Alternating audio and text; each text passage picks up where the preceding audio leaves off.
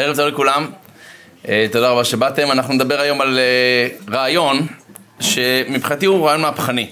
זאת אומרת, זה פשוט, כולנו לפי דעתי בגדול נסכים איתו, אבל לא חשבתי עליו.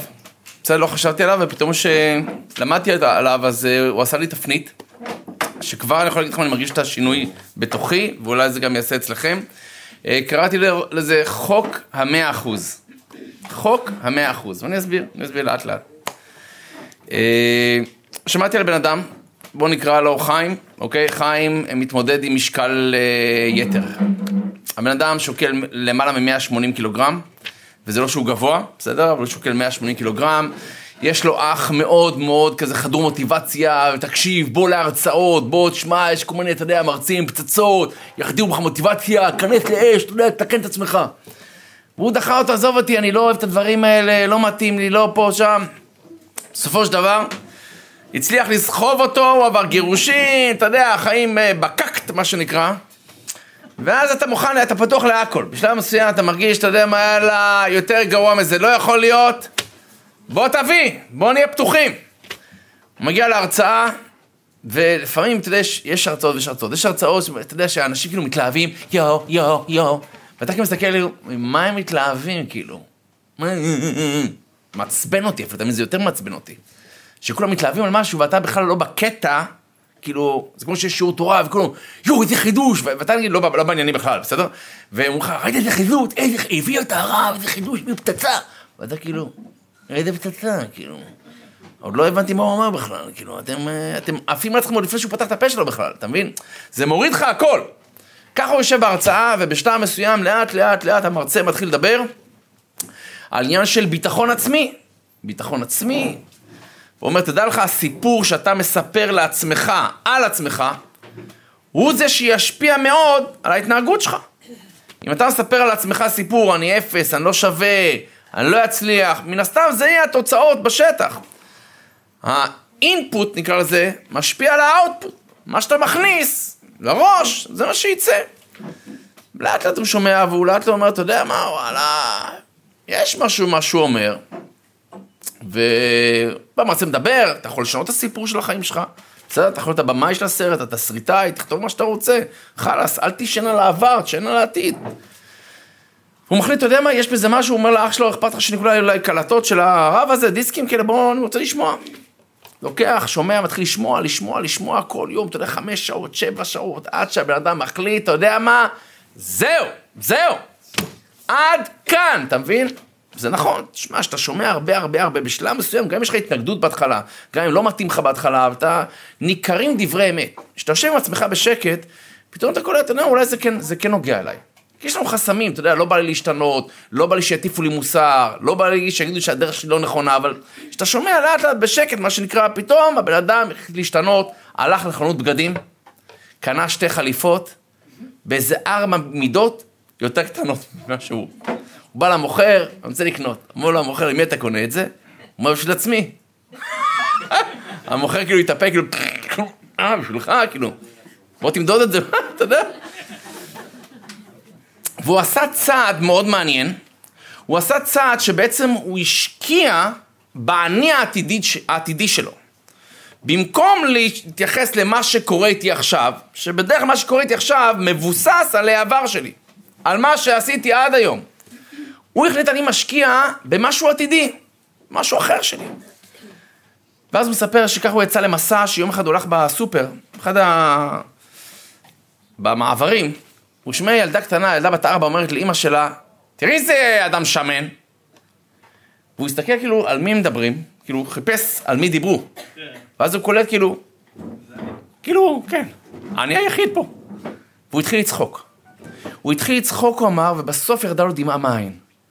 הוא אמר, אתה יודע מה אני צוחק? הוא אמר, לא תחשוב, כי אני שמעתי שאומרים על מישהו שהוא שמן, ולא חשבתי כאילו ישר, זה בטח אני, או... אני הייתי בטוח שזה מישהו אחר. אז הבנתי, הוא אמר, תקשיבו טוב, ששיניתי את הזהות שלי. אני כבר לא מסתכל על עצמי כשמן. ופה החיים שלי השתנו. הבן אדם הזה, אני שמעתי עליו לפני שנה וחצי, הוריד 80 קילו בינתיים, עומד על 99 עכשיו, פתח חברה, מצליח היום, ברוך השם, משקם את עצמו, שינה את החיים שלו, בגלל שהוא שינה את הזהות שלו. שימו לב טוב. הזהות שלו, איך אני מסתכל על עצמי, מי אני. לשנות רק מעשים, זה לא תמיד עוזר. כי אם לצורך העניין הזהות שלי היא פה, למטה, והמעשים שלי הם פה למעלה, אוקיי, החלטתי שעכשיו אני, לא יודע מה, ספורטאי מקצועי. והמעשים שלי פה, כל יום ריצות. אבל התדמית שלי, אחי, אני פדלה. כן, מכיר את עצמי, אני פדלה.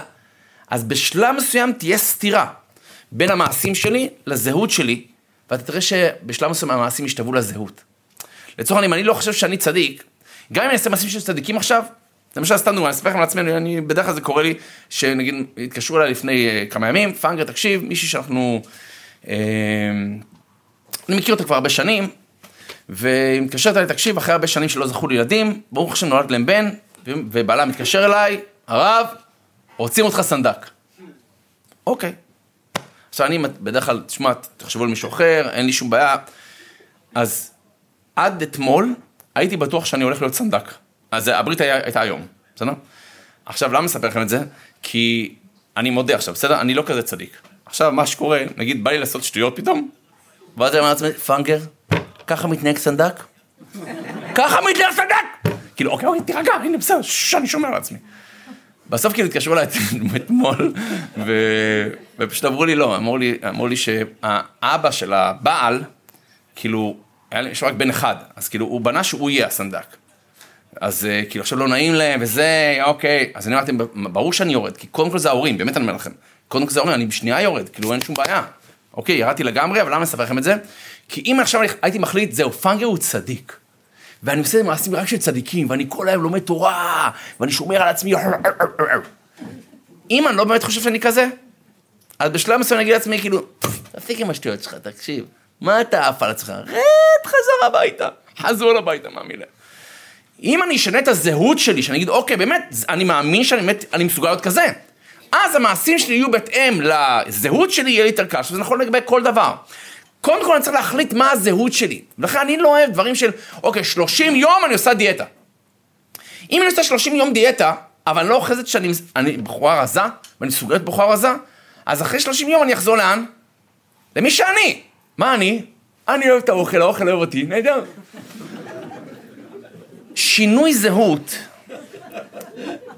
שינוי זהות יהיה רק עם החלטה אמיתית פנימית, ותכף נדבר עליה, ומי שיבין את הנקודה הזאת, המצב יכול להשתנות. בואו נקרא לכם מדרש. מדרש קצת מוזר. פרשת ויצא בתורה, יש את החלום של יעקב, חלום סולם יעקב. כולם מכירים את זה, אוקיי, מלאכים, מלאכי אלוקים, עולים ויורדים בו. סתם, זה חלום כאילו... אם הייתי אומר לך, תקשיב, תעצום את העיניים, דמיין מלאכי אלוהים עולים ויורדים. לפי דעתך, על מה הם עולים ויורדים? אף אחד לא אומר, סולם. וואלה, סולם נראה לי. הכל חוץ מסולם המילה. זה מלאך, אתה מבין? הוא לא... איפה, איפה, רק שנייה, אני, אני עולה, הנה, רגע, עד השמיים, בוא נרחיק, קצת קשה פה, אתה יודע. תגיד מדרגות נאות, לא יודע, צינור, הם עפים בצינור, זה מלאך, אחי, הוא לא כאילו, יש לו נעלי אה, אדידס, עכשיו הוא מתחיל לרוץ לי פה על הסולם, כאילו, מה, מה נסגר איתך? אז כמובן שאם מראים לי יעקב אבינו בחלום סולם, יש סיבה. ודיברנו על זה פעם שעברה, אז שלושה דברים כדאי לזכור. האחד שסולם, עוד פעם, סולם תמיד מייצג עלייה, או ירידה, אבל איזשהו תהליך. ללמד אותנו, אף אחד לא נשאר על סולם, אתה מבין? אף אחד לא נתקע בסולם. כל אחד מאיתנו צריך להבין, אנחנו כל החיים בתהליך. אין רגע שאתה באמת, מה שנקרא, עומד. כל חוויה שלך, כל אירוע, כל מעשה, מעלה אותך ומוריד אותך. מעלה אותך, מוריד אותך. אז הקדוש ברוך הוא מלמד את יעקב אבינו, תדע לך, סולם.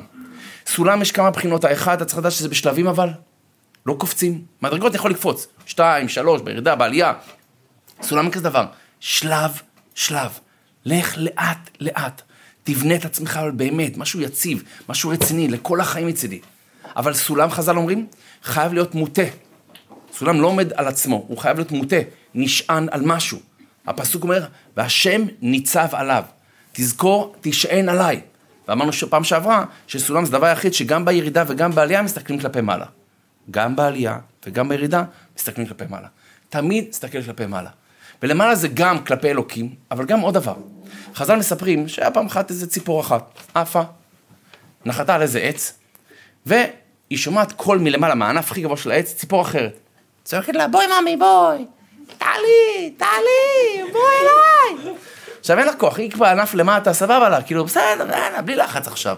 בסך הכל טוב לי בענף שלי, נחמד לי, בסדר, לא אומר. לאט לאט הציפור שלמטה מרגישה קצת אה, צביטה בלב כזה. עם השנים, אתה יודע, זה לא המקום שלה, היא מרגישה זה לא המקום שלה. היא שואפת יותר גבוה. רק מה, אתה יודע, מה, לעלות עכשיו? זה קשה, לשנות. אבל היא מחליטה, אתה יודע יאללה, בוא נעשה את זה. נותנת כמה, כמה תנועות עם הכנפיים, עולה, שתיים, שלוש, שלושה ענפים, עלתה. עדיין שומעת הכל מלמעלה, מהענף העליון, נו בואי, תעלי היום, בואי למעלה. היא כל הזמן שומעת את זה, שזה מפריע לה, אתה יודע, זה מפריע ולא מפריע, אתה יודע, לא בא לך לשמוע את זה, כאילו, בסדר, בסדר, בסדר, בסדר, עזוב, תכעס, עזוב אותי. אין לך כוח, עשית השתדלות, אתה מרגיש, אוקיי, די, עד כאן, עד כאן, אני מוכן, עד כאן. וככה לאט לאט עם המשכה, עם השנים, הפעם יש לה כזה מסורים מצפון כאלה, משהו לוחץ לה. והיא עולה ועולה ועולה עד שהיא מגיעה לה באמת לקומה העליונה, לענף העליון, והיא מגלה שאין שם שתי ציפורים, היא והציפור השנייה. היא מגלה שהציפור השנייה זה היא. זה פשוט נקרא לזה החלק הגבוה שלה, הנשמה שלה. שכל הזמן צעקה לה, בואי למעלה, תפסיקי להישאר למטה, את לא נולדת לכאן. את יודעת לבד שאת לא מתאימה לכאן, אתה יודע לבד שאתה לא מתאים לכאן.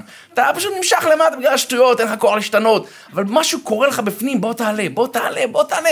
אתה חושב שאתה עושה את זה בגלל מישהו אחר, לא יודע, אלוקים, לא יודע, משלם. כשאתה תגיע למעלה, אתה מרגיש שאתה אומר, זה המקום שאני תמיד רציתי.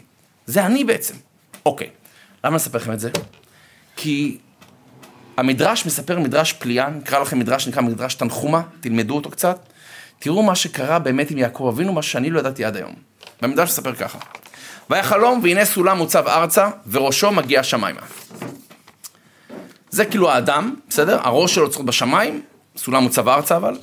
היהדות לא דוגל, דוגלת בפרישות, מה שנקרא, כאילו, ב, אתה יודע, התנתקות לגמרי, רק רוחניות, אני שובר עכשיו באיזה מנזר על איזה הר ונושם אוויר אה, הרים.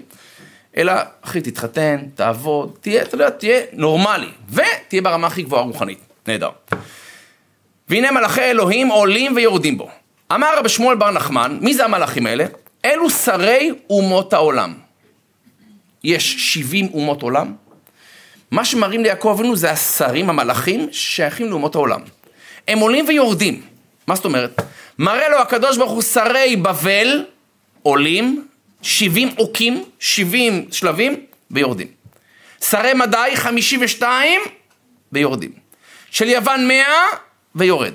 כך הוא מראה להם ארבע אומות, בבל, מדי, יוון ורומא, עולים ויורדים. אלו ארבע גלויות, אם תלמדו את ההיסטוריה של העם היהודי, ארבע גלויות שעברנו. הם עולים ויורדים. ואז אומר הקדוש ברוך הוא ליעקב אבינו, אמר לו הקדוש ברוך הוא ליעקב אבינו, למה אין אתה עולה? למה אתה לא עולה? תעלה גם אתה.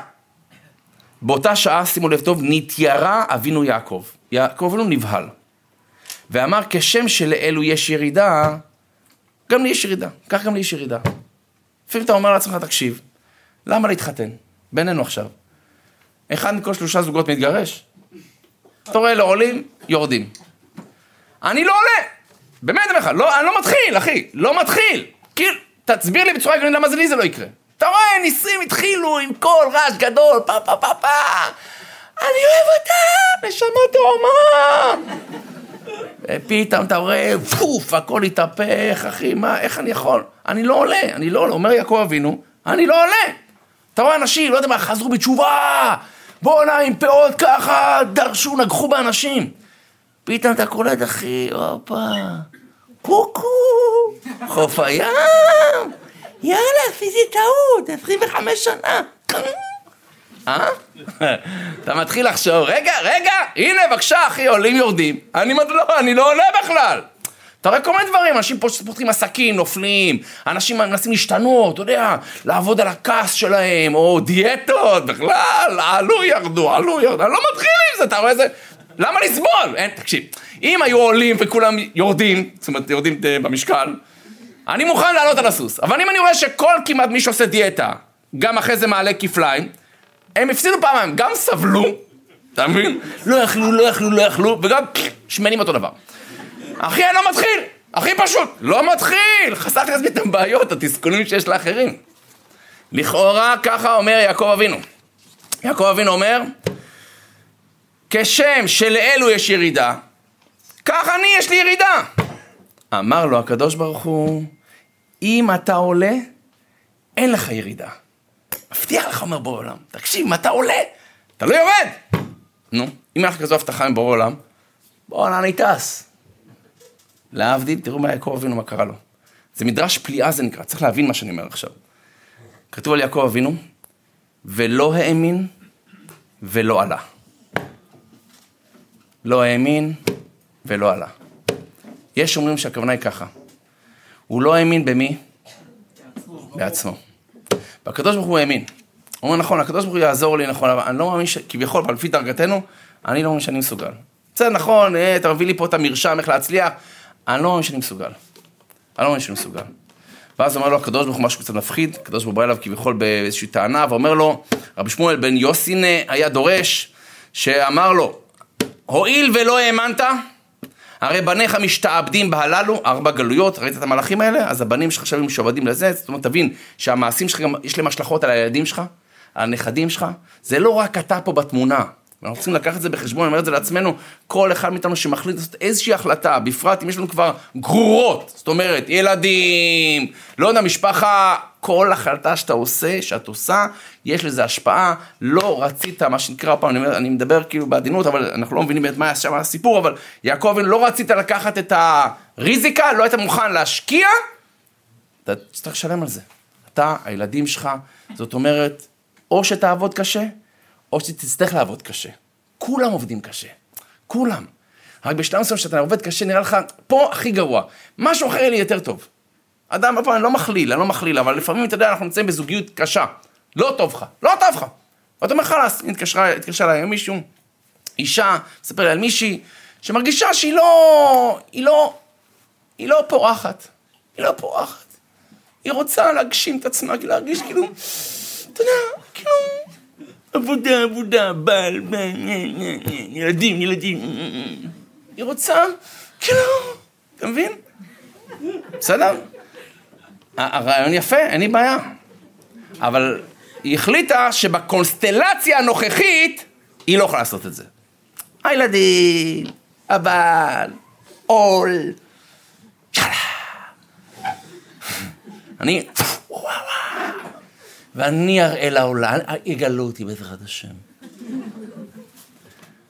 אז, אז מישהו דיבר איתי, כאילו זה מישהו שבעלה עובד אצלו בעבודה, סיפור כזה שלם, אני אמרתי לו, תגיד, שתדבר איתי, לי בעיה שתדבר איתי, רק אני אומר לה, מאה אחוז אני אומר לך, היא לא קולטת את ההשלכות של המעשים שלה. אם היא תתגרש, בפרט בגלל סיבה כזאת, היא לא סיבה מספיק מוצדקת, כאילו אוקיי, הבן, הבן אדם נורא ואיום, הורס לי את החיים, שלפעמים אין, אין הרבה ברירה, אבל רק בגלל כאילו הילדים שלה לא יסלחו לה כל החיים שלה. בשלב מסוים, אחרי שלושה חודשים, היא תגלה שהיא גם בלי הבעל ובלי הילדים, היא לא בדיוק אה, ממריאה על השחקים. היא הייתה בטוחה שהיא עכשיו, ופתאום היא לבד בבית, עוד לילה, עוד שבת, עוד חג, ונהיה קשה, ונהיה דיכאוני, והיא תרצה למות. אני אומר את זה בכוונה, מכיוון שאנחנו צריכים לפעמים, אתה יודע, לא טוב לנו, אנחנו חושבים, מקום אחר יהיה לנו ודאי יותר טוב. אף אחד לא יודע שום דבר. ולכן אומר, אומר הקדוש ברוך הוא ליעקב אבינו, בוא תעלה, תעלה, אתה לא תרד, אתה לא תרד, תעלה. אבל מה הכוונה אתה לא תרד? פה יש דבר שאני רוצה שנלמד אותו, ומי שיבין אותו לפי ידי, החיים יכולים להשתנות. אני עשיתי את זה לעצמי, לי זה מאוד שינה. אתן לכם עוד סיפור אחד קטן ותבינו את הרעיון. אה, עוד פעם, אני לא יכול על משקל, אבל לאו דווקא על המשקל, בסדר? אבל כאילו זה מה שסיפרו לי, אז אני אספתי השבוע סיפורי משקלים. אה, בחור בן 30 הפעם, בחור צעיר, יחסית, בסדר, משקל, גם כן נאבק על המשקל שלו, אבל הוא אמר לי, הרב, תקשיב, אני פשוט מאוד, יש לי שריטה במוח. אימא שלי, שהייתי קטן, אמרה לי, תקשיב, אתה ואני, יש לנו סוג גוף כזה, שתמיד נהיה שמנמנים. לא, זה כזה, זה חינוך חומרים איתי, ועצמות כבדות, וכאילו אנחנו... יש כזה, בינינו, יש כאלה מהדקיקים, או הדקיקות, גם אם יאכלו פיל וקרנף כל בוקר, אני אומר לך, נשארים כאילו, מה, איך זה יכול להיות? ויש כאלה יאכלו עשבים. לא, ראה ערך פרה, איך פרה משמינה? מה היא אוכלת? פרה? מה? איך נהיית פרה? אתה יכול להסביר לי? לא, תגיד, אוכלת סטייקים כל יום, תמיד מפרקת קבבים. כאילו, מה, היא אוכלת עשב, כאילו, מה נסגר איתה? בקיצור, אז הוא, הוא באמת, הוא, הוא, התזונה שלו על הפנים, והוא אוכל גרוע ואוכל ממש גרוע. אז הוא מספר לי שיום אחד הוא לא יכול להירדם בלילה. לא יכול להירדם בלילה, גם האוכל עשה לו בלאגן, לא יכול להירדם בלילה. אז הוא אמר לעצמו, בוא, תאר לך, אתה מתחיל לאכול בריא עכשיו. אבל לא מתחיל לאכול בריא 30 יום כזה, או, או, שנה אפילו. אתה משנה את התזונה שלך, אתה נהיה עכשיו טבעוני כזה. באמת, אוכל רק, רק, רק, רק בריא. התחלתי לדמיין את עצמי בגיל 90. בואנה, מה, מהזקנים הצעירים האלה בחוף הים. עושים יוגה, עומדים על הראש, אתה יודע, כאלה, מפחידים כאלה. לא, מה זה? שש בבוקר, אחי, נוגחים בדגים בתוך הים. מעירים את המציל מהזה, והחמודים האלה עושים הליכות, אתה, אתה. אתה אומר לו, בן 90, זה לא, אתה בן 40, רגע, לאט לאט, סבא, לאט לאט, אני... לא, אני עם הסיגרות, קשה לי, קשה לי. אז לצורך העניין, הוא התחיל לחשוב, בוא, איך אני יכול? והוא אמר, אתה יודע מה? אני מחליט שזה מה שאני רוצה להיות. זה מה שאני רוצה להיות. אמר לי הרב, שנה, שנה, לא אכלתי משהו אחד לא טוב. שנה שלמה אני מצליח להחזיק, שנה שלמה. למה? לא בגלל שאמרתי לעצמי, טוב, שנה ואחרי זה תאכל מה שאתה רוצה. ש... אני זהו, אני אדם בריא. כולם יודעים עכשיו, אני אדם בריא. שיניתי את התפיסה שלי. למה? עכשיו תבינו את הנקודה. הנקודה הזאת היא, לי יש את זה הרבה פעמים, אני מרגיש את זה לעצמי. יש לי דבר שנקרא עייפות של החלטות. מה זאת אומרת? בגלל שצריך כלומר להחליט החלטות, אני עייף מזה. מה זאת אומרת? הכלל הוא כזה, מה זה כלל המאה אחוז? מאה אחוז מחויבות קל יותר מאשר 98 אחוז. עוד פעם, מאה אחוז מחויבות קל יותר מ-98 אחוז מחויבות. אני אסביר מה הכוונה.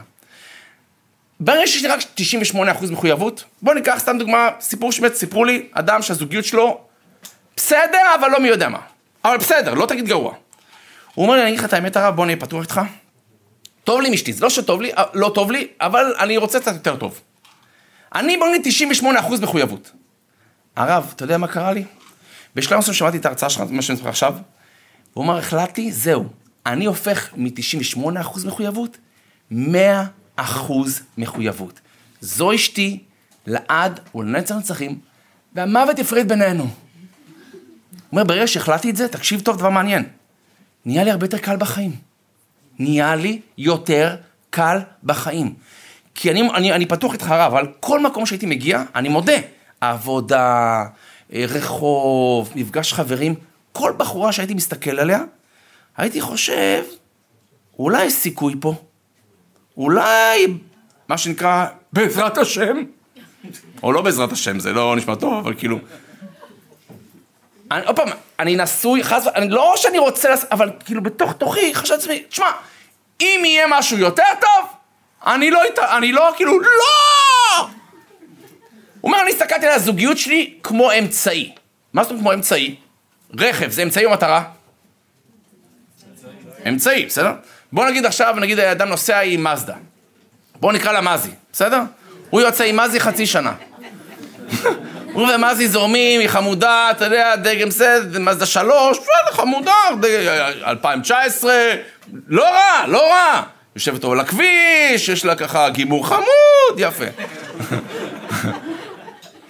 עכשיו הוא נמצא נגיד באיזה הרצאה ומישהו ניגש אליו ואומר לו, אחי, תקשיב, התלהבתי ממך, אני סוכן מרצדס בארץ, בא לפנק אותך עם איזה מרצדס. ייקח או לא ייקח? כמו גדול ייקח, כמו גדול. עכשיו, מה זה, לא יכולה להגיד לו, מה קרה? ראית מרצדס, התבלבלת לי? מה, מה, מה לא טובה בשבילך? את החיים שלי אני הקרבתי בשבילך! מה לא עשיתי בשבילך, יא מגעיל רשע! יפה. עכשיו...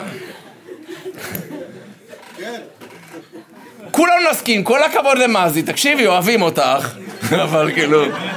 בואי תתפסי את המקום, תביני איפה את אוחזת, מה אני אעשה? תקשיבי, מה אני אעשה? אז אם הוא אמר לי, אני הסתכלתי על הנישואים שלי כאמצעי. אמצעי, אם אני מוצא אמצעי יפה יותר, מהיר יותר, חסכוני יותר, לא משנה מה, אני מחליף עכשיו, מה, בלי העניין. הוא אמר לי, ברגע שהחלטתי, זהו. מאה אחוז מחויבות. הוא אומר, החיים שלי יותר קלים, הבנתי שזהו, אין, אין אופציה, אין אופציה. פתאום הפסקתי כאילו, אתה יודע, להבדיל, סתם דוגמה, אדם שעכשיו זה, הוא מחליט שהוא רוצה עוד לאכול בריא. לא כאילו, בסדר, 30 יום אני אוכל בריא. אם הוא אומר 30 יום הוא הולך לאכול בריא, אני אומר לכם, זה לא 100% מחויבות, זה 98 נגיד. ואז כל פעם שהוא יהיה לו איזה אירוע חברתי, פתאום קינוח, רגע, לאכול או לא לאכול? תקשיב, 30 יום לא אמרתי רצוף. זה לא שאלה, כאילו, לא, בגדול, בגדול. לא, גם לא נעים לי, תקשיב, זה בין אדם לחברו, לא יודע, אני לא רוצה להגיד לך, בטח אתה שלך על דברים כאלה. אם אני מחליט 100% מחויבות, אין לי בכלל את השאלה, אתה מבין? אם אדם, סתם דוגמה, עכשיו, הוא היה אוכל בשר. אספר לך על עצמי, אני לא מתבייש. אני קניבל מבטן ולידה. לסבתא שלי, היה להם קצבייה. בדם שלי זורם אנטריקוטים, אחי. אני יכול לפרק, אני אומר, בוקר, צהריים, ערב בשר. אני אומר לך, אין לי שום בעיה, בוקר, צהריים, ערב בשר. ככה הייתי חי שנים, שנים. עד שיום אחד נכנס לי איזה ג'וק, לא יודע מה נכנס לי איזה טלה פצוע ללב. סתם, לא, אבל החלטתי חלאס, אני צמחוני. צמחוני, נגמר. ואני אומר לך, לא יהיה אפילו ניסיון. זאת אומרת, כאילו לא הייתי רואה אנשים אוכלים בשר, כאילו, לא, הרגשתי אני... אני מורה מעם, אחי. אני מאלה היפיפים. אני אוכל רק ירקות. זה כמו אדם שמעשן. אם הוא החליט שהוא מפסיק לעשן באמת, מצדו גם לא שישנו לידו אפילו. אם הוא עדיין לא סגור, אז כאילו, אתה מעשן לידי, אחי. יוצא לי קצת ריר, אחי. אל, אל, לא נורא, אל תשים לב, זה קצת... מאה אחוז מחויבות יותר קל מ-98 אחוז. כי 98 אחוז אתה עדיין מתלבט. הנה, אני אספר לכם על עצמי עוד משהו. מה אכפת לי לספר לכם הכל עכשיו? סתם. השבוע החלטתי לעשות עם עצמי ניסוי. לראות אם פאנגר גבר או לא. ואני אסביר מה קרה. לא, ברור ש... אמרתי, בוא נראה אם אתה רציני או לא פאנגר, אני רוצה אותך. קם סך הכל עשר דקות לפני הזמן שאתה קם כל יום. לא ביקשתי חצי שעה, שעה. אתה קם כל בוקר בשעה מסוימת, בוא נראה אותך עשר דקות לפני. זהו. עכשיו אני אומר לך, זה מבחינתי כאדם דתי, אני הולך לתפילה, אז אם אני אתפלל, אקום עשר דקות לפני כן, אני אומר לך מפורש, מאה אחוז, התפילה שלי תראה טוב יותר, אה, היא תהיה יותר שלמה, אני אבוא יותר מוקדם, הכל, אני רק מרוויח מזה. וזה לא כאילו, חסר לי שעות שינה עכשיו, בואנה, קמתי עשר שעות לפני כן. כולה עשר דקות. ואני אומר לך, מה זה קשה? תקשיב, מה זה קשה? יום אחד הראשון, כאילו, הצלחתי. למה? כי אני יודע שבלילה החלטתי 100% אני קם. תבדוק את זה. אם אתה חייב לקום, 100% מחויבות, גם אם בבוקר כאילו קשה לך, לא קשה לך, אתה קם. אבל ביום השני כבר... הרגשתי קצת, במשך היום הרגשתי קצת, אני עייף. למרות שזה רק עשר דקות, הרגשתי קצת, אה, זה השפיע עליי, אוקיי? הלכתי לישון בצהריים, ואז ביום של מחרת, השעון מצלצל לי, ואני כאילו, רגע, שנייה, כאילו... לא, אני, אני גם קראתי פעם מאמר שצריך לישון אה, חמש שעות לפחות, לפחות.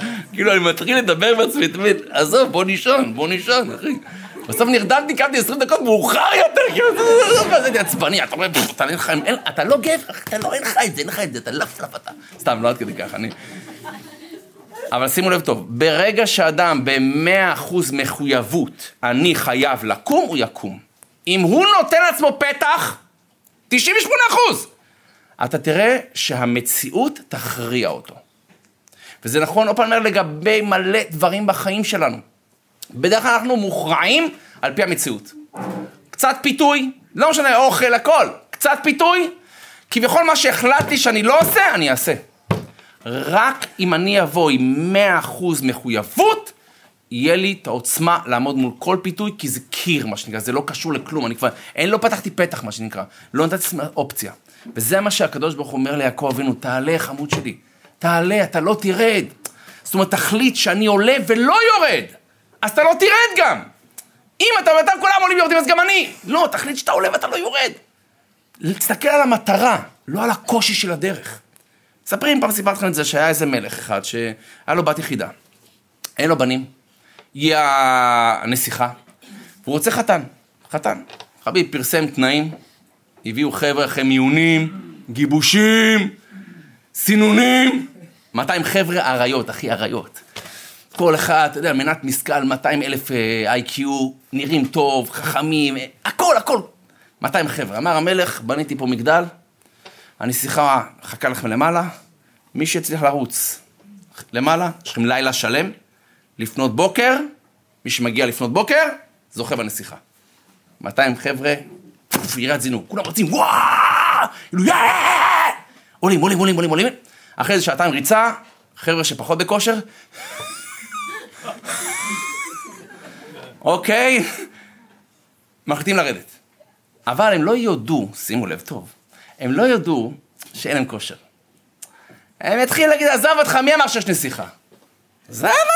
אתה מבין?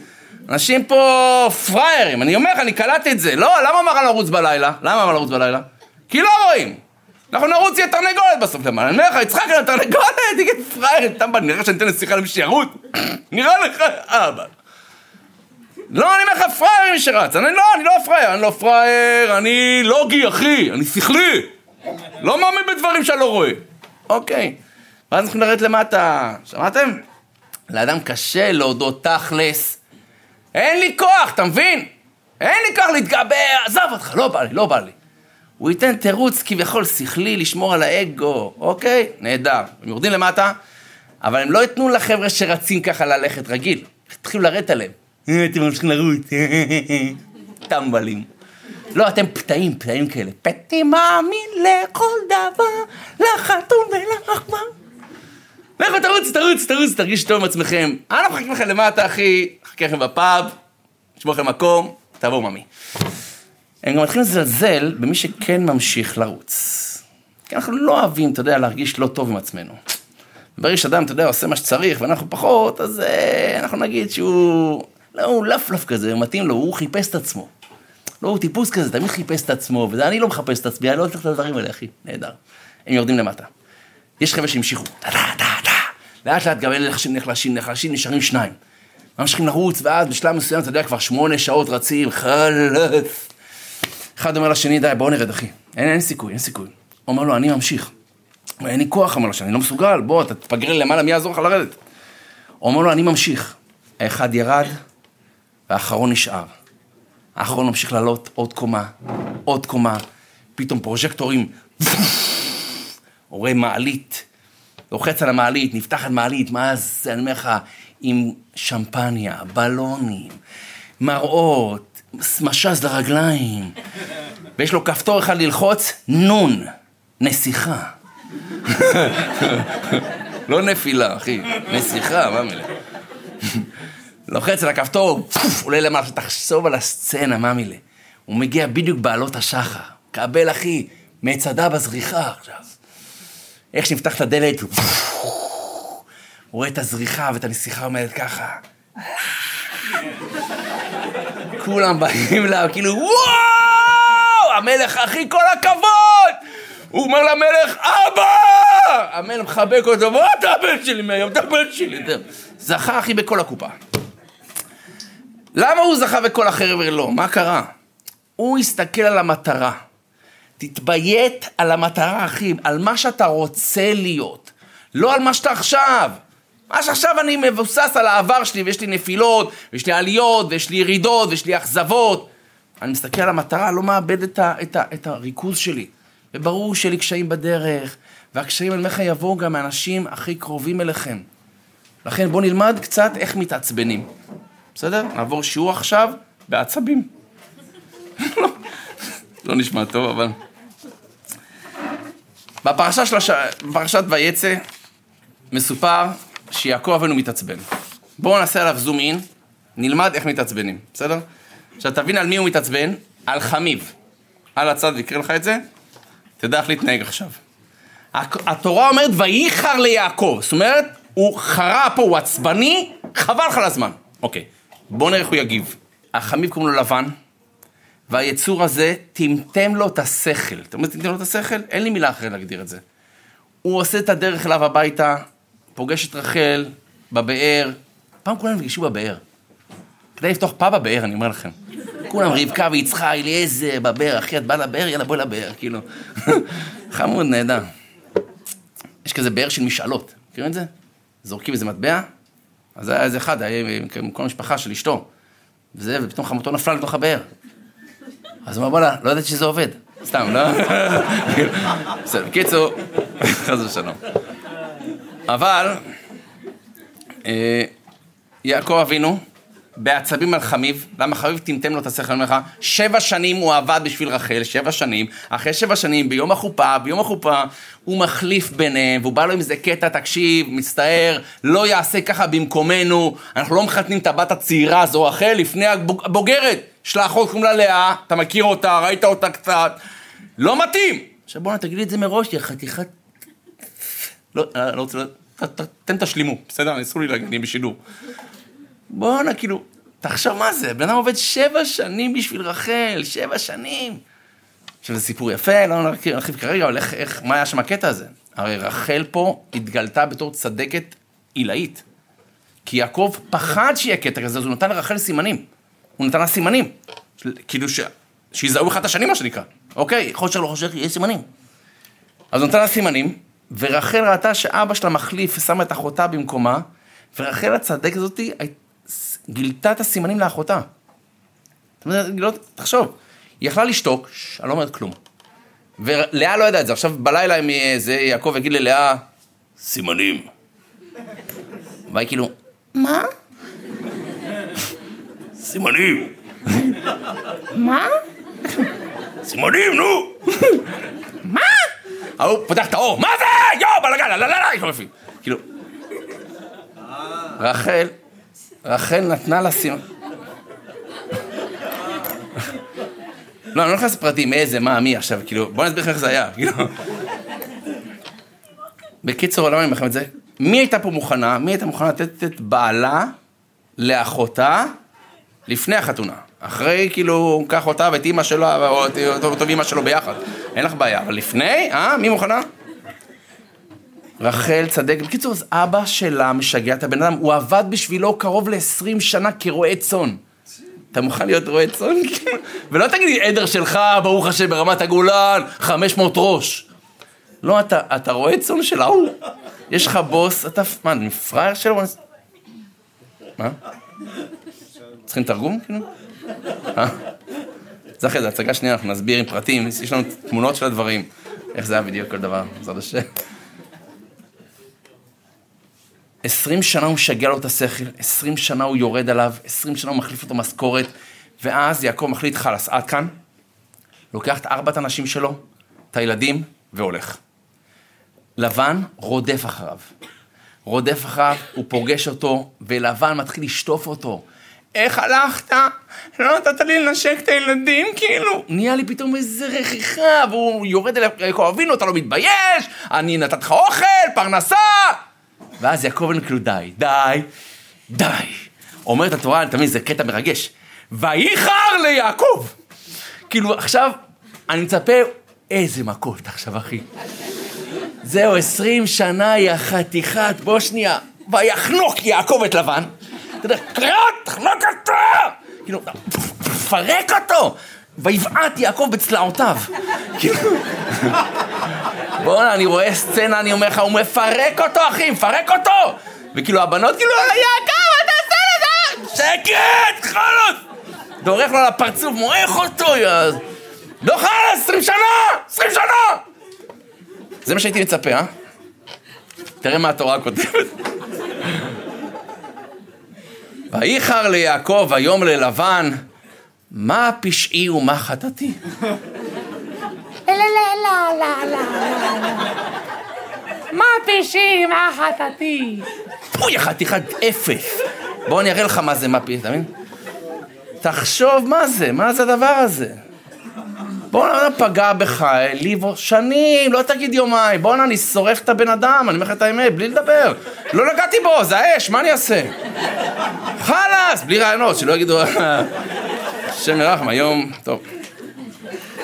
איך עושים כזה דבר? אתה יכול להסביר לי איך עושים כזה דבר? איך מצליחים להגיע למצב שגם אדם שפגע בנו עשה לנו, אתה לא... אתה, בואנה, איך זה יכול להיות? איך זה יכול להיות? אז אני קורא לך מה שהחפץ חיים אמר.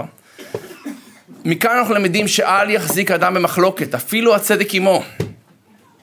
ואם יתרע מלפעמים יקרה לך מצב שמוכרח הוא לצאת ולריב עם מישהו. ילמד מיעקב אבינו שאף בעת שחרה לו היטב, ממש כעס. כעדות הכתוב, וייחר ליעקב, ויירב עם לבן, הוא רב איתו.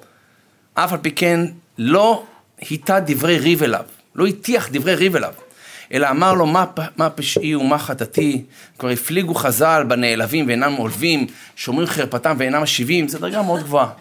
תכלס איך עושים את זה? אנחנו לא בדרגה הזאת ש... אבל איך, איך באמת ניצלים מכעס? אז זה לא, זה לא הנושא שלנו כרגע, זו לא הרצאה בפני עצמה, אבל כתבתי לעצמי כמה נקודות בשביל עצמי. אני אשתף אתכם, כמה דברים, איך אני יכול להתגבר על, על, על כעס, לא עכשיו אה, משהו רציני, אבל דבר ראשון כתבתי לעצמי להתנתק. מה זאת אומרת להתנתק? בואו נדמיין שהדף הזה, זה הדעות שלי, בסדר? אם אני מחזיק את זה קרוב אליי, ואתה חולק על הדעות שלי, זאת אומרת, אתה רוצה להוציא את זה ממני, אנחנו נריב. אני אסביר מה הכוונה. כל אחד מאיתנו רוצה להרגיש שהוא צודק. כל אחד מאיתנו רוצה להרגיש, צדקתי. זו הרגשה טובה כזאת. כולנו בעלי אגו, אתה רוצה להרגיש. אני אומר לך, בדרך לפה שמעתי שני כתבים פוליטיים כאלה שהם דיברו, אה, והם אמרו, תראה, אנחנו לא רוצים אה, להתהלל, ברוך השם, אבל אה, אנחנו אמרנו, אמרנו את זה בבחירות הקודמות, שזה יהיה שידור חוזר. זאת אומרת, אדם רוצה להרגיש, אתה רואה, אמרתי לך, אמרתי לך, זו הרגשה טובה, צדקתי. כל אחד מאיתנו רוצה להרגיש שצדקתי. רק מה קורה שיש ויכוח? ופה יכול להיות בגדול אולי רק צודק אחד. פה אני כבר לא פתוח ללמוד או לקבל מאחרים, אני מאוד מאוד מגונן על הדעות שלי, אני נלחם עליהן, מה שנקרא. אז תאר לך שהדף הזה זה הדעות שלי, ואני מצמיד את זה קרוב אליי ככה, וזה אני, ואתה בא עכשיו לחלוק על הדעות שלי, אז אני, אני אריב איתך, אתה מבין? להתנתק פירוש דבר, לשים את זה בצד. עכשיו, גם אם אתה חולק עליי, אתה חולק על חלק מהדעות שלי, לא עליי, זה שני דברים שונים. זאת אומרת, אני לא לוקח את זה אישית, אני התנתקתי. טוב, זכותך לחשוב אחרת. זכותך לחשוב אחרת, להרגיש אחרת, אתה רואה את הדברים אחרת. אני לא לוקח את זה כאילו אתה עושה את זה דווקא לי, או...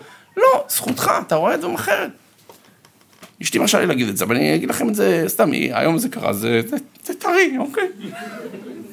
יש לי משרד, יש לי משרד, שבמשרד הזה, אני, גם זה אולפן של הרדיו שלי, יש לי שם הכל.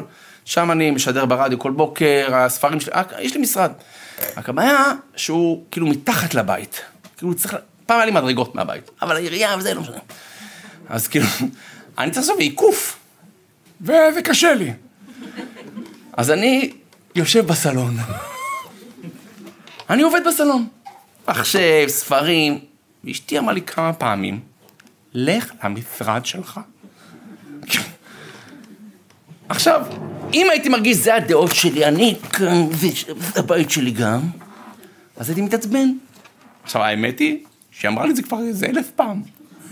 ואני אומר לה, בעזרת השם, בלי נדר, הנה, אני אוסף את הדברים, אני הולך. אבל רק שנייה, אני אוהב להיות בסלון. לא, אני, אני קרוב למטבח, כאילו, אני בשליטה, אוקיי? אם צריכים אותי, אני פה. זו הרגשה טובה כזאת. עכשיו, למה אני אומר לכם את זה? כי אם הייתי מרגיש שהיא תוקפת אותי, כאילו, מה, מה הקטע שלה? מה הבעיה? אני רוצה להיות פה. לא, אבל זכותה, זכותה. היא חושבת אחרת ממך. אז א', תתנתק.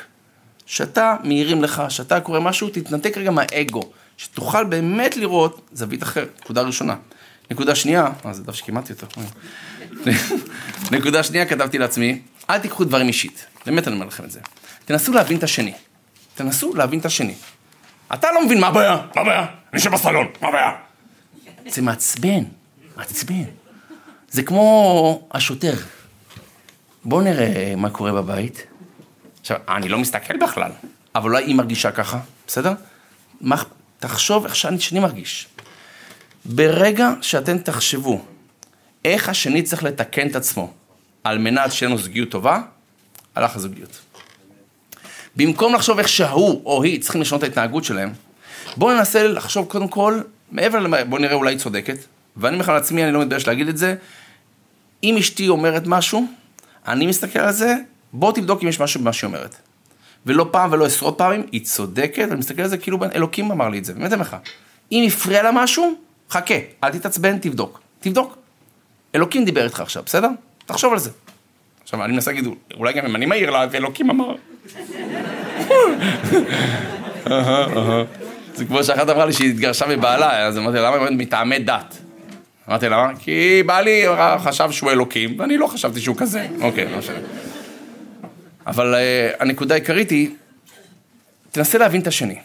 תנסה להבין את השני, בוא תסתכל שנייה על הצד שלו וחכה לפני שאתה עצבני עליו, לפני שאתה כועס עליו, תנסה להבין את הצד שלו. אולי עבורו איזה משהו ממש חשוב, בסדר? אתה לא מבין מה הבעיה, בשבילו, בשביל אמא שלך, בשביל אבא שלך, בשביל הבן שלך, זה משהו מאוד חשוב בשבילו. ואתה כאילו מסתכל על הצד שלך, מה הבעיה שלהם? תחשוב על הצד השני. דבר שלישי, אה, לשחרר. מה זה לשחרר? יש סיפור מאוד ידוע שהיה פעם איזה רב הלך עם התלמיד שלו. הגיעו ליד אה, נהר, ופתאום איזו בחורה שהייתה שם על גדות הנהר, קפצה והתחילה לטבוע. הרב לא חשב פעמיים, אוקיי, פוף, קפץ פנימה, שוחה, טק, מציל אותה עם בגד ים, מה בגד ים, הופ, סוחב אותה, מוציא אותה החוצה, שם אותה לחוף. מודה לו, תודה, תודה. טוב, הם הולכים, הרב, אה, התלמיד כאילו מסתכל על הרב, שעה ככה הבחור מסתובב, מסתובב עד שהוא בא לרב, הרב, סליחה שאני אומר לך את זה, ירד לי ממך, מה שנקרא. החזקתי ממך, כבוד הרב. מרים בחורות, כאילו, סוחב בחורות. אמר לו הרב, מחילה שאני אומר לך את זה. אני כבר לפני שעה הורדתי אותה. אתה עדיין סוחב אותה עליך. שעה שלמה. תפסיקו לסחוב. שעות, ימים, אתה מבין? די. עצבנו אותך, נכון, קרה. תשחרר, הרב הזה השאיר אותה שם על החוף, מה שנקרא. חלאס, לא לקח, לא החליפו טלפונים אפילו. מה? הכל בסדר, מה אתה ממשיך? לצורך העניין, אני אומר את זה בכוונה, כי אנחנו סוחבים איתנו סתם דברים. די, קרה, נכון, לא נעים, אמרה לך, אמר לך, יאללה, יאללה, תשחרר. בסדר? נקודה שלישית. נקודה רביעית, תכירו את עצמכם. פה זה דבר מעניין. מה זאת אומרת תכירו את עצמכם? כשאנחנו עצבנים, כדוגמה, אנחנו מחפשים תירוץ או סיבה למה אנחנו עצבנים. אנשים אוהבים להיות, כאילו, לא סתם קורה לי מה שקורה לי, לא סתם אני מרגיש מה שאני מרגיש, אני מחפש איזשהו הסבר. הסבר שיהיה הגיוני עבורי, בסדר? ואז בדרך כלל, ההסבר הכי הגיוני, אני עצבני כי הוא עצבן אותי. מה קורה, באמת אבל שתשימו לב, מה קורה למשל אם אתה רעב? כשאתה רעב, אתה פתאום תראה כל דבר קטן יקפיץ אותך. זאת אומרת, לא שהדבר הזה גרם לך עצבים, אלא המצב שאתה נמצא בו, אתה רעב, אז שנייה אשתך דיברה בטלפון, כמה אתה בטלפון? מה אני, אני, אני, אני מת מרעב! אתה מבין? אז זה לא הבעיה שדיברה בטלפון, אתה מבין? זכותה לדבר בטלפון, שהיא מדברת, לפעמים מדברת, שתדבר, יש שקט, טלפון, שתדבר, דברי, דברי, אין לי בעיה. שאתה שבע, אנחנו מאחורי שתדבר, זה לא הבעיה שהיא מדברת, זה בעיה שהיא איחרה לעוד רוממותו את האוכל. למה אני אומר את זה? אותו דבר את, אל תצחקי. לא, היא מבסוטית. תשמע מה שהרב אומר, זהו. כל הכבוד הרב, תכניס אותו, תראה לו מה זה. זהו, רעב, רעב. מי הוא בכלל? עוד רוממותו. מה אף בקיצור, אז אה, כשאת עייפה, בסדר? תכף נגיע בנקודות יותר אה, רגישות, אבל כשאת אה, עייפה, ולא ישן, נכון, ואת עצבנית, ועכשיו כל דבר קטן מעצבן אותך. עושים רעש, שקט, שקט! לכו לישון, ולכו לישון. מה קרה? מה קרה? הם, הם עשו רעש לפני שעה פי מיליון. כאילו, עכשיו, תחפשו, תכירו את עצמכם. ושוב אני חוזר עכשיו, בגלל שדיברתי על בנות, יש לכם תקופות, סכנה בונים. תזכרי את זה, סליחה שאני אומר לך, תזכרי את זה. או גם כשאתם בהיריון, אתם, אתם, באמת, אתם אה, תופעת טבע כזה, אתה יודע. יש לכם שינויים בחיים, אתם עונות שנה, אתם. אוי, בהיריון, פתאום יש לו איזה קריזה, לא סובל את הריח שלו, פתאום הריח מפריע לי, לא... זה, זה לא הריח שלו, זה הריח מלקודם גם. זה עד עם ההורמונים וכל הבלאגן בפנים. אז נכיר את עצמנו, באמת אני אומר, כדי שאני לא אתעצבן, אני מכיר את עצמי ויהיה לי יותר קל. דבר נוסף, אתם לא לבד.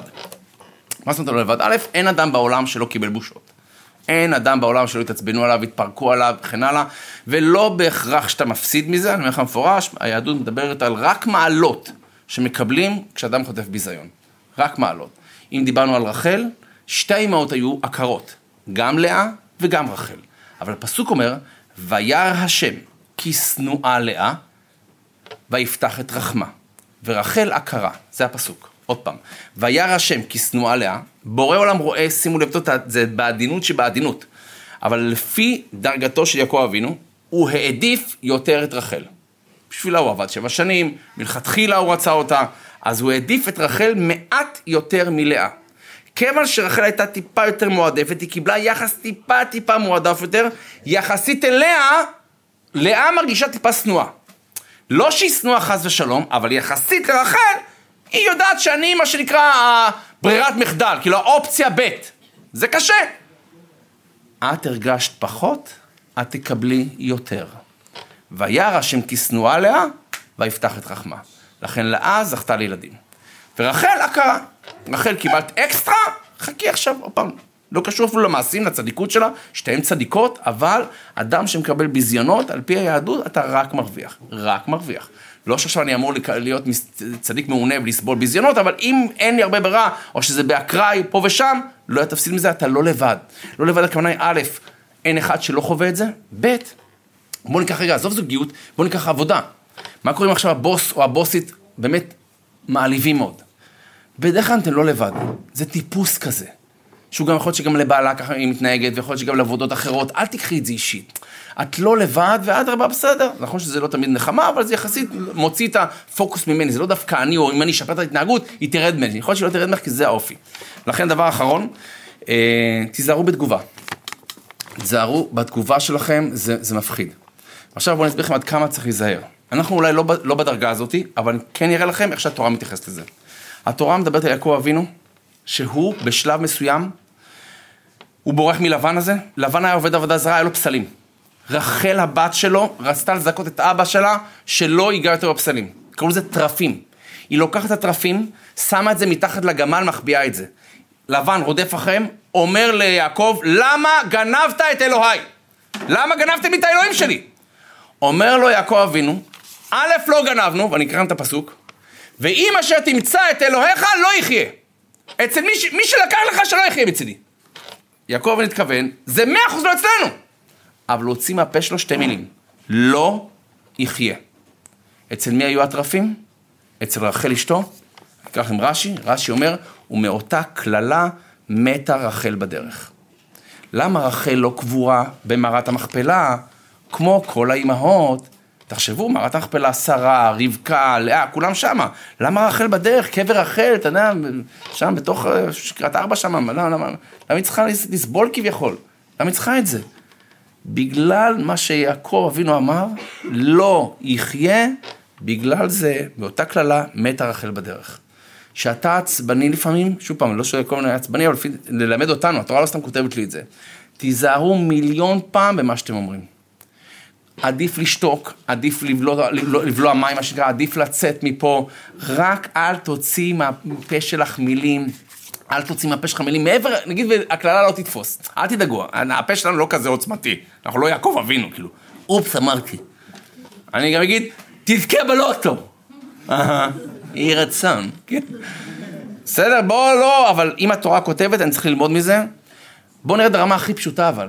לפני שאת עצבנית, את פותחת פה, את מזלזלת בבן זוג, בבעל, אתה מזלזל בה, אתה, אתה, יש לך דיבור כאילו, מה זה? בוא, לא מדברים לבן אדם ברחוב, לא מדברים ככה. אז לבן אדם שאתה חי איתו, בן אדם שאתה, אתה, מה זה? לפעמים מדברים כאילו, אתה, אני שומע סיפורים כאילו, אתה, מה? מה? אני אומר, תהיה בשקט, תהיי בשקט, תחשוב על התגובה, והדבר האחרון, תחפשו דרך להמשיך הלאה. תחפשו דרך להמשיך הלאה, לא להישאר שם. ואני אומר, כי אם אתה כבר מדבר על יעקב אבינו, תראה איזה נס היה לו. כי זה הפעם שהוא דיבר, כשהאחים שלו, הבנים שלו, חוזרים ממצרים, והם מספרים לו הרי שהמושל במצרים, שהוא לא ידע שזה הבן שלו, מתעלל בהם. הוא אמר להם ככה, וחשב שהם מרגלים, ואמר תביאו את בנימין, ולקח את שמעון בכלא, והם מספרים לו את זה, ויעקב אבינו יכל להגיד, מי זה המושל הזה? וואלה, יא חתיכת... והיה מקלל אותו. אני קורא לכם מה קורה. במקום אחר אנחנו רואים שכאשר באו אחי יוסף ממצרים, זה החפץ חיים כותב בספר שלו, וסיפרו לאביהם את כל המוצאות, מה שקרה להם, ומשה לארץ נתן את המרגלים, ועוד פקד להם להביא את בנימין, ואז לא קילל יעקב אבינו את המושל, אדרבה, אמר להביא לו מתנות ודבש, והתפלל עליהם שימצאו חן בעיניו, כי לו היה מוציא מפיו קללה על האיש שדיבר איתם, מי זה האיש הזה? זה היה הבן שלו. היה הורג חס ושלום את בנו יוסף שאהב אותו יותר מכולם. זאת אומרת, תחשוב מה זה, הוא לא ידע אפילו, אבל אם הוא היה אומר, לכן תמיד אתה מתלבט להגיד או לא להגיד, עדיף שלא תגיד, יקירי. עדיף שלא תגיד. עדיף שלא תעני. תבלעו את הרוק, מה שנקרא, או תמלאו את הפה במים. אבל לפעמים כן צריך לדבר. שלחו לי את הסיפור הזה השבוע. אז אני כמעט אסיים לכם, אבל שלחו לי את זה בן אדם בשם משה. בן אדם שהוא אה, נשוי עם ילדים, הכל טוב, לכאורה חיים, חיים טובים, באמת, בלי עין הרע, בלי עין הרע, אתה יודע, בסך הכל הוא עובד, הוא לומד, הוא בן אדם טוב, אדם כאילו מה, מהשכונה, כאילו לא תגיד לי יותר מדי, פחות מדי, ממוצע כזה. גיל 40, 42 ככה מתחיל להרגיש קצת חולשה. חולשה, לא עייפות בגוף, אתה יודע, אולי לא אכלתי מספיק, לא שתיתי מספיק, עושה קצת בדיקות, הבדיקות מראות שהכל בסדר. אבל עדיין זה לא עוזב, לא עוזב אותו, והוא מרגיש יותר חלש, הולך לבדיקות טיפה יותר מקיפות, הוא אומר, והרופא מתקשר אליו, תבוא בבקשה לפגישה. הוא מבין שאם הרופא מתקשר, הוא לא מתקשר אליו כדי, על כוס קפה, או לשאול אותו מה מזג האוויר, מה עם, אה, בפוליטיקה, אלא הוא, הוא מבשר לו, לא אף אחד מישראל, שהוא קיבל את המחלה הנוראית, יש לו סרטן, שהתחיל בלבלב, לא ראו את זה, מה ראו את זה, הוא לא רוצה להישמע פסימי, אבל הוא אומר לו, בגדול, בגדול, איך שהמצב שלך נראה, יש לך שתי אופציות. או שתהנה מהחיים, מה שנשאר לך, מה שנקרא, עזוב, מה שנשאר, נשאר תהנה, או שאתה רוצה לעבור טיפולים. רק אני אומר לך, מראש אמר לו רופא, על פי הממצאים שלנו, לרפא אותך אי אפשר. במקרה הטוב אולי טיפה יאריכו לך את החיים, אבל לא את איכות החיים. יאריכו לך את החיים, אבל אתה יכול להבין לבד, אחרי טיפולים, איך הגוף של האדם נראה ומרגיש. תחליט. הבן אדם שלנו מתלבט עם אשתו, אבל מה השאלה, אם, אם אפשר להאריך את החיים, אז אני יהודי אומר לו, ואני מבין את הערך של החיים, וכל יום בחיים זה, זה, זה, זה, זה מיליארד דולר מבחינתי, זה נצח נצחים. אני, אני רוצה. צריכים לעבור טיפולים. טיפולים קשים, טיפולים יותר קשים, שום דבר לא עוזר, משפחה כבר סביבו, הרופאים פסימיים, המשפחה פסימיים, והוא עוד יותר פסימי כבר. הוא אמר, תקשיב, אני כבר התחלתי לראות את ההלוויה שלי, אתה מבין? אני רואה איך הילדים שלי בוכים עליי, איך שהחתונות שלהם הם לבד, אני מתחיל לראות את הסצנות הכי מגעילות שבעולם. ואז הוא אומר, יום אחד הרופא לוקח אותו לשיחה, בא אליו ככה לחדר, אומר לו, תקשיב, אני אגיד לך את האמת, אני ניסיתי מה שיכולתי. יש טיפול אחד, אחרון, שאנחנו עושים אותו בקטע של אין מה להפסיד. זה טיפול שיגמור לך את הגוף, אבל. כאילו, הוא גומר לך את הגוף. אבל יכול להיות שגם יגמור את המחלה. אתה רוצה? או שאתה, אתה יודע. אומר לו, אני רוצה. טיפול שלישי, קשה, קשה, קשה, קשה, אבל הוא יוצא מהמחלה. הוא מבריא ועושה סעודת הודיה. תקשיבו טוב. שולח לי, אומר, תקשיב, בסעודת הודיה הזמנו צוות רפואי, פרופסור ז'אק הוא זה שטיפל בו. הוא עומד לפני כולם, אומר, תקשיבו, אני רוצה להודות לצוות הרפואי, למשפחה שלי שלא התייאשה, לכל מי שהיה סביבי, ולרופא, זה פרופסור ז'אק, שהוא חושב שאני הבראתי בגלל הטיפול האחרון. ונכון, יאמר לזכות הטיפול האחרון שהוא עשה אצלי תפנית. אבל לא הטיפול האחרון. אני שמעתי את פרופסור ז'אק מדבר עם רופא אחר. על חולה אחר בחדר לידי, שאני זוכר שראיתי אותו כמה פעמים. והרופא השני אומר לפרופסור ז'אק, תקשיב, החולה הזה גומר. זהו, בואו נודיע כבר שאפשר להכין מישהו אחר בכוננות, המיטה תתפנה, הוא לא, לא יחזיק מעמד. ואני שמעתי אותך, פרופסור ז'אק, צועק על הרופא השני, אמרתי לו, מה? תקשיב, החולה הזה, נכון שהמצב שלו ממש קשה, אבל הוא לוחם. הוא לוחם. יש לו את זה, אתה מבין? זה אנשים כאלה, אני מכיר את זה. אנשים כאלה, אני אומר לך, הם יכולים להבריא גם אה, ממותה יושבת עליהם. יש לו את זה, הוא, לא- באמת הוא לוחם, תראה מה זה. הוא, אני אומר יכול לצאת, אל תתייאש ממנו כל כך מהר. אני שומע את זה, אני אומר לעצמי, רגע, למה אני לא כזה? למה אני לא כזה? למה אני רואה רק שחור והלוויות, ומה, מה, מה קרה? מה קרה? אני מאותו רגע החלטתי, אני נהיה גם לוחם. אמרתי, תביא איזה, איזה טיפול שאתה רוצה. כמה זריקות, שכאב, שכאב, אני מתייחס לזה, זה עוד שלב בסולם שאני עולה לקראת הרפואה שלי. לקראת הריפוי המלא שלי. תביא, תביא עוד קושי, עוד קושי, אני, אני לוחם, אני לוחם. הוא אומר, תבדוק את הנתונים הבריאותיים שאני אגיד לך בדיוק איזה יום זה היה, תראה את הבדיקות לפני ואחרי, תראה את השינוי. אז אני רוצה להגיד תודה רבה לרופא הזה, לפרופסור שאולי הוא לא יודע בכלל שזה מה שהציל את החיים שלי. ואז כיבדו את הפרופסור להגיד כמה מילים. הפרופסור הולך עם דף כזה להגיד, אתה יודע, כמה דברים, בכל זאת ציבור דתי כזה. הוא לוקח את הדף והוא פשוט פורץ בבכי. הוא אומר, תקשיבו, אני הכנתי משהו לדבר, אבל אחרי שאני שמעתי את זה, קצת התבלבלתי. ואני רוצה להגיד לכם שאני פרופסור הרבה מאוד שנים, ואני הייתי בטוח שכל הניסיון הרפואי שלי, הוא זה שעוזר לחולים שלי. עכשיו אני שומע ואני מבין, שלפעמים כמה מילים פשוטות, כמה מילים פשוטות, יש להם כוח אולי יותר מכל הטיפולים. אבל לא על זה אני בוכה, אומר. אתם יודעים על מה אני בוכה? אני בוכה על כל אותם חולים שעברו דרכי אומר ונפטרו לי. ואני חושב לעצמי, הייתי אומר להם כאלה מילים, אולי זה לא היה קורה להם. ועל זה אני בוכה.